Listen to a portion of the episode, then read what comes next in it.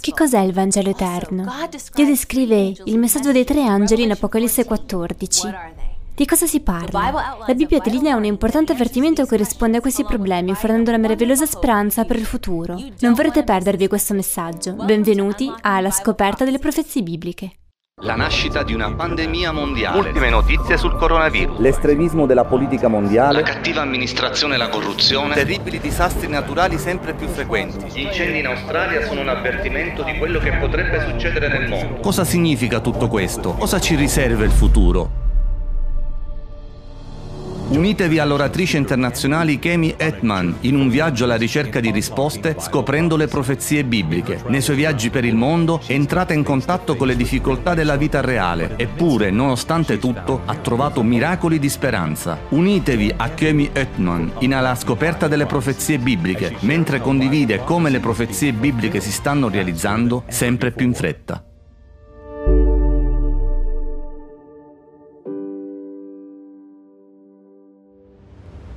Hi, my name is Cami. Ciao, sono Cami. Grazie per avermi raggiunto nella scoperta delle profezie bibliche. Questa potrebbe essere la prima volta che guardate questo programma, non preoccupatevi, potete andare sul sito awr.org bible per recuperare gli episodi precedenti. Assicuratevi di dare un'occhiata alle nostre numerose interessanti risorse, sempre sul sito awr.org bible. Oppure potete cliccare sul link qui sotto per avere l'opportunità di iscrivervi alla nostra scuola biblica online, fare delle domande inerenti alla Bibbia o presentare una richiesta di preghiera al nostro staff. Inoltre ci piacerebbe anche sentirvi in chat, quindi lasciate un commento, fateli una domanda. Ieri sera abbiamo studiato i segni che ci preannunciano quello che succederà prima del ritorno di Gesù. La Bibbia ha mostrato che siamo vicini alla fine del mondo, questo attraverso i segni datici nella religione, nella politica, nella natura e nella società. Questi segni indicano il sorprendente ritorno di Gesù. E, cosa ancora più importante, ci informano anche che questo è il momento di prepararsi al ritorno di Gesù. Ecco perché la scoperta delle profezie bibliche è una serie così importante. Spero che vi impegnerete a guardare tutti i 14 episodi. Preghiamo insieme, per poi analizzare il tema di oggi, l'avvertimento. Caro Padre Celeste, Signore, grazie per averci amato così tanto, di averci dato un avvertimento nella scrittura per prepararci. Non per spaventarci, ma per metterci in guardia, Signore, per essere pronti per il tuo ritorno. Rendici consapevoli del tempo in cui viviamo e apri i nostri cuori ai tuoi insegnamenti, Signore. Nel nome prezioso e potente di Gesù. Amen. Oggi esamineremo il libro dell'Apocalisse. È considerato da molti un libro misterioso. Nel corso dei secoli alcuni hanno temuto il suo messaggio. Infatti il libro era stato vietato in alcuni ambienti cristiani, ma non dobbiamo temere questo libro, l'Apocalisse. Significa letteralmente rivelazione. Il messaggio di stasera svelerà una speranza come non l'avete mai conosciuta prima. Gesù ha predetto come si svolgeranno gli eventi finali di questo mondo. Possiamo fidarci che quello che dice è proprio quello che succederà? Assolutamente, amici. Dio mantiene ogni promessa fatta. Tornerà presto sul pianeta Terra per vendicare il suo popolo. Come emozionante sapere vicino il nostro salvataggio cosmico da questo mondo di incertezza e di dolore. Il segno finale che Gesù ci dà è che il Vangelo verrà predicato al mondo intero. Come potete vedere amici, oggi il Vangelo supera tutte le barriere per mezzo della radio, la televisione, internet. Dio sta raggiungendo le persone in ogni modo possibile, proprio in, quel, in questo momento. È stato un privilegio per me viaggiare per il mondo, documentare i cambiamenti miracolosi nella vita delle persone, uomini e donne che portavano il peso del peccato e della colpa liberati e perdonati per mezzo del Vangelo. Vangelo. Vedo il Vangelo che viene predicato a tutto il mondo in prima persona. Ecco un esempio di quanto velocemente il Vangelo può diffondersi. Lasciate che vi parli di Barbie, una donna olandese di origine afrikaans che vive in una fattoria isolata. Aveva ricevuto messaggi audio sulla Bibbia direttamente sul suo cellulare. Queste importanti verità evangeliche avevano cambiato la sua vita. Aveva appreso che viviamo negli ultimi tempi e che Dio ha tre messaggi specifici che vuole dare al mondo proprio adesso, alla nostra generazione, riguardanti la fine del mondo. La sua fiducia e il suo amore a Gesù crescevano e lei desiderava condividere ciò che stava imparando con tutto il suo villaggio. Vedete, non si può nascondere la verità una volta che la si scopre. Deve essere condivisa. Lei aveva fatto solo uno studio biblico in più rispetto agli altri, ma condivideva ciò che scopriva man mano che andavano avanti. Gli abitanti del villaggio cominciarono a rispondere positivamente, chiedendo di studiare di più la Bibbia come gruppo, insieme. Così decine di suoi vicini venivano per studiare con lei sotto un grande albero nel suo giardino. Un giorno Barbie stava lavorando a casa sua quando sentì dei rumori all'estero. All'esterno rimase sorpresa del fatto che un gruppo di estranei si era radunato davanti a casa sua. Non riusciva a crederci. Fu allora che entrò un uomo che si presentò come Upa. Con altre 50 persone del suo villaggio aveva percorso 37 miglia, ovvero 60 chilometri, per arrivare a casa di Barbie.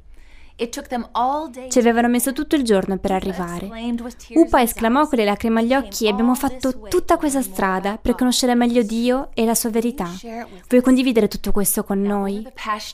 Lo scorso anno Barbie e suo marito, Drisi, hanno costruito una chiesa nella loro proprietà. Adesso oltre 100 persone si incontrano ogni settimana per saperne di più sull'amore e sugli insegnamenti di Gesù. Tutto questo grazie all'entusiasmo di una donna che ha voluto condividere tutto. Pensate a tutte le persone che ora conoscono il Signore, amici, quanto ci ama Dio. Abbiamo la dimostrazione del suo amore.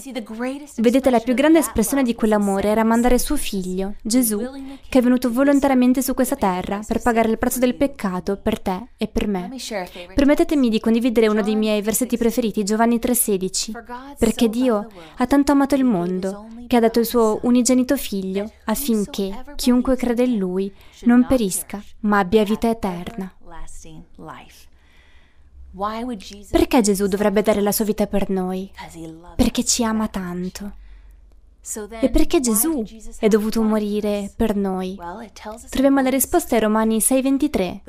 Il salario del peccato è la morte, ma il dono di Dio è la vita eterna in Cristo Gesù nostro Signore. Cristo era senza peccato, eppure si è fatto carico dei nostri peccati. Seconda Corinzi 5:21 dice: Colui che non ha conosciuto peccato, egli lo ha fatto diventare peccato per noi. Vi rendete conto che quando Gesù camminava nel temuto giardino del Getsemani ha permesso che il peso dei nostri peccati, i peccati del mondo intero, quasi lo schiacciassero? Riuscite a immaginare cosa comprende tutto questo? Ogni stupro, omicidio, bugia, tradimento, tortura, abuso. Gesù, l'agnello candido e puro, ha preso tutto, per quanto grave. Cristo è stato deriso, umiliato e perfino inchiodato a una croce. Ha portato con sé l'orribile realtà della vostra colpa, della mia colpa, della vostra vergogna, della mia vergogna. Gesù si fa carico di tutte le dita accusatrici dell'universo che puntano a Lui come unico motivo di peccato, mentre noi restiamo in libertà, dichiarati innocenti. Gesù fa una preghiera che ha noi al centro. Padre, se c'è una via d'uscita, ti prego, liberami. Ma se così non è, se è quello che serve per salvare l'umanità, che sia fatta la tua volontà. Nell'Antico Testamento gli israeliti sacrificavano gli animali per ottenere il perdono dei loro peccati. Questo gesto rappresentava Gesù che avrebbe sacrificato il suo sangue sulla croce per i peccati di tutti noi. I sacrifici del santuario nell'Antico Testamento sono stati progettati per insegnarci il piano della salvezza di Dio. Cristo ha vissuto una vita di perfetta obbedienza nei confronti della legge di Dio, illustrando nelle sue relazioni e nelle sue azioni verso gli altri l'infinito e perfetto amore di Dio. Nel deserto il Signore ha disfatto quello che Adamo ed Eva avevano fatto nel giardino dell'Eden. Sebbene tentato da Satana nel deserto dopo aver digiunato per 40 giorni, Gesù è rimasto fedele e leale alla parola di Dio. Cristo ha ottenuto la vittoria dove Israele aveva fallito. Gesù cita il Deuteronomio per combattere Satana, il tentatore. Si tratta dell'Antico Testamento, Amici miei, vedete come Gesù usa la scrittura? L'Antico e il Nuovo Testamento vanno di pari passo. La vittoria di Cristo e la sua vita di perfetta obbedienza sono accreditati a favore di coloro che lo accettano come proprio Salvatore. Volete che la sua vita venga accreditata per la vostra? Attraverso una vita di perfetta obbedienza al Padre, Gesù si è offerto come l'agnello senza macchia di Dio, che è venuto a liberare il mondo dal peccato. E come diceva Martin Lutero, ha fatto della sua giustizia la mia giustizia e del mio peccato il suo peccato. Se ha fatto del mio peccato il suo peccato, allora non ce l'ho e sono libero. La morte di Cristo sulla croce è più di un evento storico del passato. È significativo che Paolo abbia parlato di Cristo non come Gesù che è stato crocifisso, ma come Gesù che è crocifisso. È vivo, amici miei, e attraverso la sua risurrezione Gesù ha vinto la morte, ha sconfitto le forze del male e ha ottenuto giustizia per noi. La sua risurrezione è diventata un pegno della nostra futura immortalità. Poiché Lui è risorto, noi possiamo vivere per sempre. Gesù ci ha dato la forza motrice di camminare in una vita rinnovata. È solo grazie a Lui che possiamo rinascere. Per il suo grande amore per noi ha fatto il sacrificio più importante, pagando per tutti noi. Dio sta facendo tutto il possibile per avvertirci, in modo da essere pronti per quello che sta per succedere. Ripetiamo il nostro tema. Se si trova nella Bibbia, ci credo. Se è in contrasto con la Bibbia, allora non fa per me. Guardiamo insieme il momento culminante di queste profezie bibliche, sempre dal libro dell'Apocalisse, che Dio ha dato in particolar modo per la nostra generazione. L'abbiamo visto ieri sera in Matteo 24, i segni della fine del mondo si moltiplicano in frequenza e intensità. Il messaggio degli ultimi tempi di Dio viene rivelato nell'Apocalisse. Manda sempre un avvertimento per preparare il suo popolo ai grandi eventi mondiali che influenzano il loro destino eterno. C'è un modello biblico in realtà. È così emozionante da scoprire. Un Dio d'amore chiama gli uomini e le donne a essere salvati prima delle calamità a venire. Ci accompagna dalla Genesi all'Apocalisse.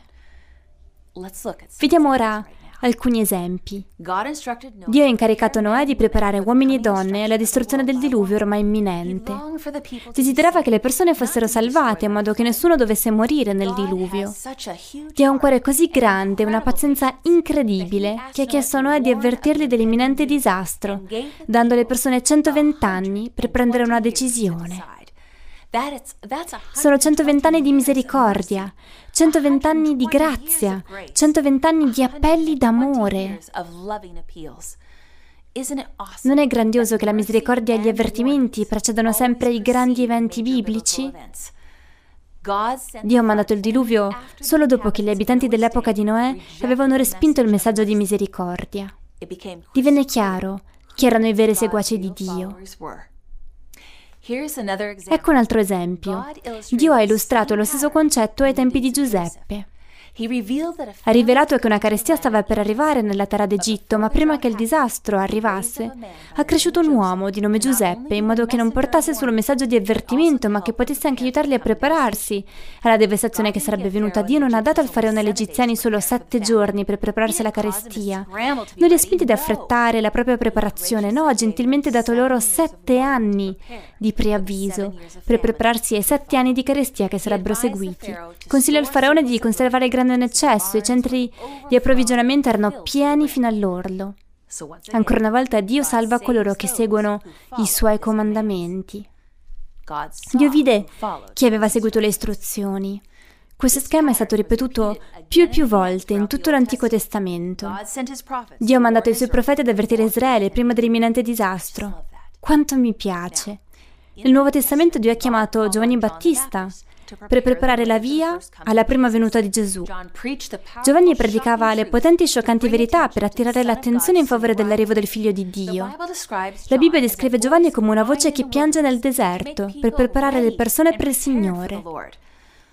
Il nostro Dio è coerente e fedele. Possiamo essere sicuri che dice sul serio. Quando ci dà un avvertimento possiamo prenderlo sulla parola.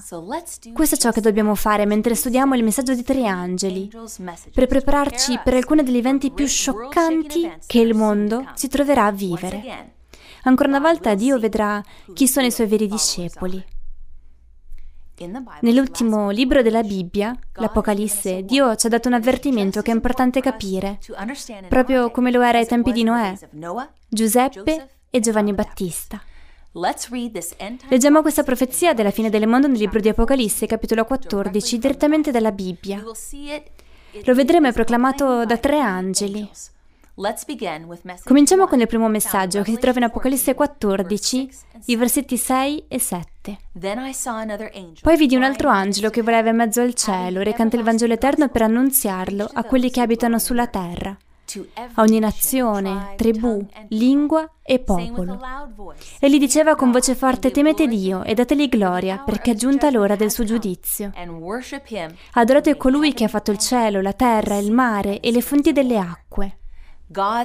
Il messaggio urgente degli ultimi giorni di Dio era presentato come rapidamente trasportato dagli angeli fino ai confini della terra. Questo è un messaggio universale, amici, per ogni nazione, tribù, lingua e popolo, per prepararci agli ultimi giorni sulla terra. Questo messaggio urgente contiene il Vangelo eterno. E che cos'è? Il Vangelo è la buona notizia trasmessa da Gesù. I nostri peccati possono essere perdonati in modo che possiamo avere la vita eterna in cielo. Il nostro senso di colpa può sparire e noi possiamo sperimentare la vera gioia in questa vita. Il Vangelo rappresenta anche la buona notizia che la morsa del peccato sulla nostra vita può essere interrotta. E attraverso Gesù possiamo essere liberati.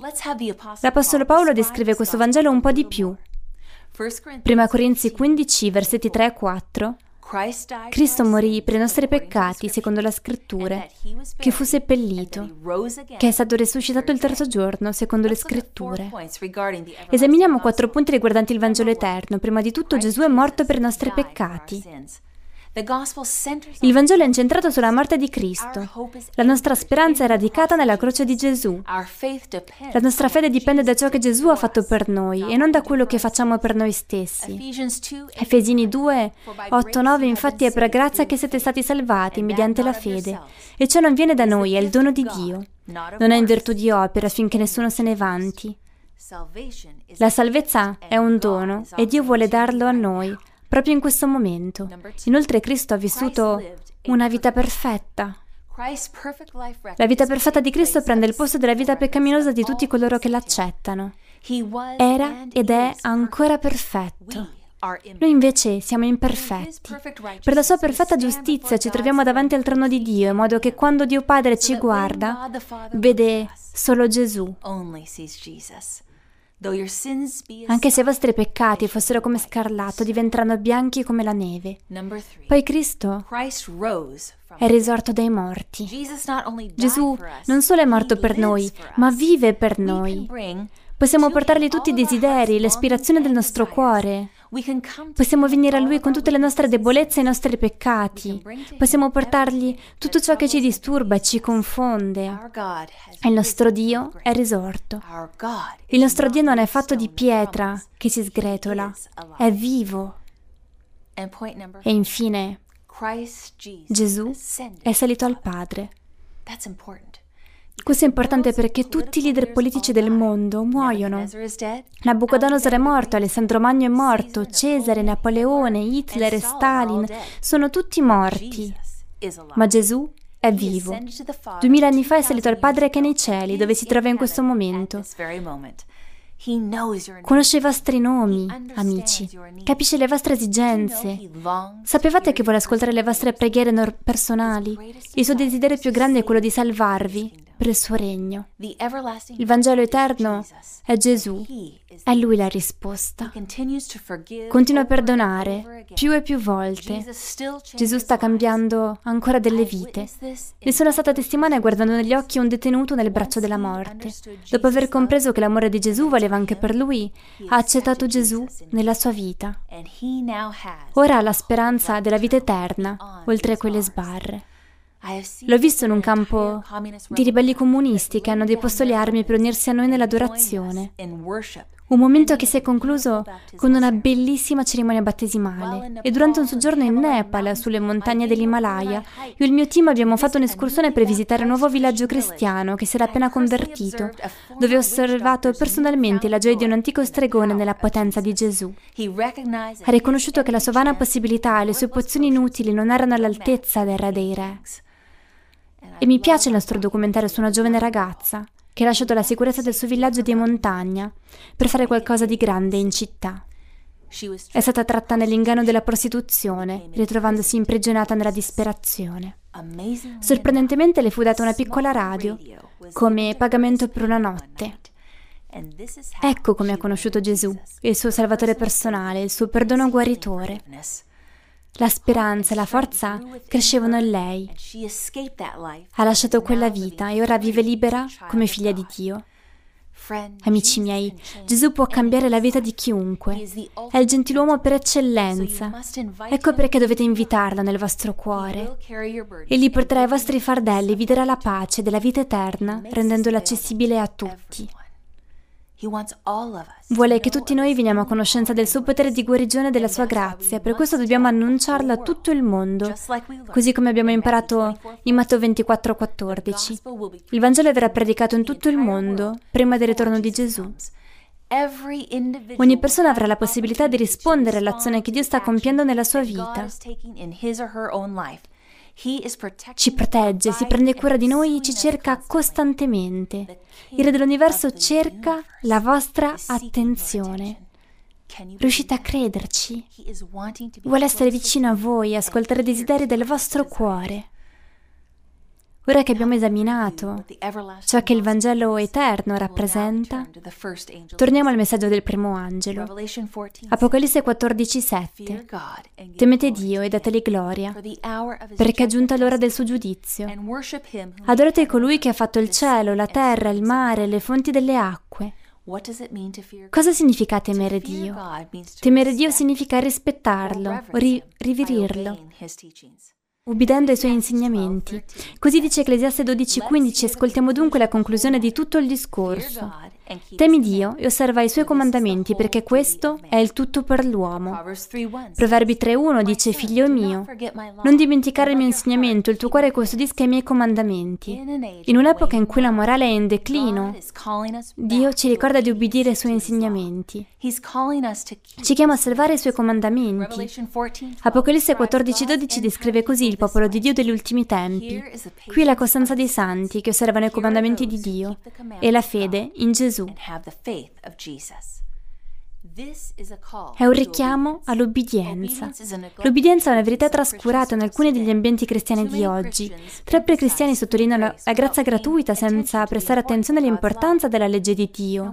Qual è la legge di Dio? È un riflesso del carattere di Dio come stabilito dai dieci comandamenti. Vuole che diventiamo come Lui, che viviamo in pace, in armonia. Quindi rispettare la sua legge è in linea con il nostro interesse per una vita ottimale. Inoltre è una chiamata a dare gloria a Dio. Cosa significa dare gloria a Dio? Significa onorarlo con il nostro stile di vita. Il messaggio degli ultimi tempi di Dio ci invita a onorare Dio nel modo in cui trattiamo il nostro corpo e ci include cosa mangiamo, beviamo e come viviamo. Questo è quanto dice 1 Corinzi 10:31. Se dunque che mangiate, sia che beviate, sia che facciate qualche altra cosa, fate tutto la gloria di Dio. Romani 12:1 Vi esorto dunque, fratelli, per la misericordia di Dio, a prestare i vostri corpi in sacrificio vivente, santo, santo, gradito a Dio. Questo è il vostro culto spirituale. I nostri corpi sono templi del Dio vivente e gli appartengono. Ci chiama anche a dargli gloria per onorare ogni aspetto della nostra vita. Apocalisse 14:7 Adorate colui che ha fatto il cielo, la terra, il mare, le fonti delle acque. Chi siamo chiamati a venerare? Il nostro creatore. Questo ha senso. In un'epoca di evoluzione, quando milioni di persone hanno rinunciato all'idea di un Dio creatore, Apocalisse 14,7 ci invita ad adorare colui che ha fatto il cielo e la terra. La base stessa dell'adorazione è proprio il fatto che Dio ci ha creati. Apocalisse 4:11 Tu sei degno, o Signore nostro, di ricevere la gloria, l'onore e la potenza, perché tu hai creato tutte le cose e per tua volontà furono create ed esistono. Il conflitto finale tra il bene e il male è concentrato sulla questione dell'adorazione, in particolare su chi veneriamo il creatore o gli insegnamenti degli uomini, il creatore o la bestia. Ci ricorda di accettare il segno della lealtà di Dio e non il marchio della bestia. Attraverso il messaggio del primo angelo abbiamo scoperto come cristiani cosa dovremmo fare. Ubbidire a Dio e dargli gloria nella nostra vita. Abbiamo scoperto perché dobbiamo farlo. Perché è il nostro creatore. Lui ci ha creati ed è quindi degno della nostra fedeltà. Ora scopriamo perché questo messaggio è di così fondamentale importanza. Apocalisse 14:7 Temete Dio e dategli gloria, perché è giunta l'ora del suo giudizio. Il messaggio finale dell'Apocalisse non dice che arriverà l'ora del giudizio di Dio. No, è già giunta. È possibile che stiamo vivendo nell'ora del giudizio? È possibile che i destini di tutta l'umanità saranno presto regolati dalle scelte che stiamo facendo oggi? Prima del ritorno di Gesù, il giudizio finale determinerà la ricompensa di ogni persona. L'Apocalisse è un libro sulle scelte eterne. Apocalisse 22:12 ci mostra questo dicendo, ecco, sto per venire e con me avrò la ricompensa da dare a ciascuno secondo le sue opere. Se Gesù sta venendo per distribuire le sue ricompense, ci deve essere un giudizio prima del suo ritorno. Apocalisse 16:7 Sì, o oh Signore, Dio Onnipotente, veritieri e giusti sono i tuoi giudizi. Vedete, Dio non sbaglia mai. I tribunali e i giudici terreni commettono errori, ma il nostro Re sovrano no. I suoi giudizi sono veri e giusti. Potete contare sulla sua giustizia. L'Apocalisse rivela che ogni essere umano vivente, in occasione del ritorno di Gesù, aveva già preso la sua decisione finale, a favore o contro Cristo. Apocalisse 22:11 Chi è ingiusto continua a praticare l'ingiustizia. Chi è impuro continua a essere impuro e chi è giusto continui a praticare la giustizia. E chi è santo si santifichi ancora. Stasera il Cristo della rivelazione vi chiama. Vuole che siate salvati. Vuole che viviate nel suo regno per sempre. Non sopporta il pensiero di perdervi. Più di un'altra cosa, vuole stare con te, con noi, per sempre, nel suo regno. Così ci ha inviato questo messaggio urgente in Apocalisse 14. Riassumiamo questo messaggio essenziale del primo angelo. È una chiamata ad accettare il Vangelo eterno, a dare gloria a Dio nella nostra vita, un promemoria per adorare il Creatore. Questa è la chiamata di Dio all'impegno, all'obbedienza e alla lealtà. Poi il secondo angelo rivela la verità ed espone l'errore. Questo è ciò che Dio dice in Apocalisse 14:8. Poi un secondo angelo seguì dicendo, caduta, caduta è Babilonia la grande, che ha fatto bere a tutte le nazioni il vino dell'ira della sua prostituzione. Nel libro dell'Apocalisse Babilonia rappresenta la confusione spirituale. Proprio come Dio ha confuso le lingue alla Torre di Babele e alla fine del mondo, l'uomo ha creato insegnamenti basati sulla tradizione che porteranno confusione all'interno della Chiesa cristiana. Il secondo angelo annuncia che tutti i sistemi creati dall'uomo non resisteranno alla crisi finale. Le false dottrine entreranno nella Chiesa attraverso Babilonia, un falso sistema. Oggi Dio chiama il suo popolo a ritornare alla sua parola. La Bibbia è il fondamento della fede cristiana. In Giovanni 17:17 17 Gesù dice, santificali nella verità. La tua parola è verità. La questione centrale riguardante il marchio della bestia è l'adorazione. Restate sintonizzati, amici miei, perché esamineremo meglio i dettagli di Babilonia, il marchio della bestia, negli episodi intitolati La prostituta e il marchio. L'avvertimento degli angeli di non ricevere il marchio della bestia è uno dei più importanti di tutta la Bibbia. Non vorrete perdervi i dettagli. Esaminiamo ora il messaggio del terzo angelo che inizia in Apocalisse 14:9. Seguì un terzo angelo dicendo a gran voce: Chiunque adora la bestia e la sua immagine ne prende il marchio sulla fronte o sulla mano, egli pure berrà il vino dell'ira di Dio. Questi tre angeli concludono con una descrizione di coloro che saranno fedeli alla fine dei tempi. E quali sono le caratteristiche di coloro che saranno pronti per il ritorno di Gesù? Apocalisse 14:12 Qui è la costanza dei santi, che osservano i comandamenti di Dio e la fede in Gesù. Riassumiamo. Apocalisse 14.7 è un richiamo alla vera adorazione per adorare il Creatore.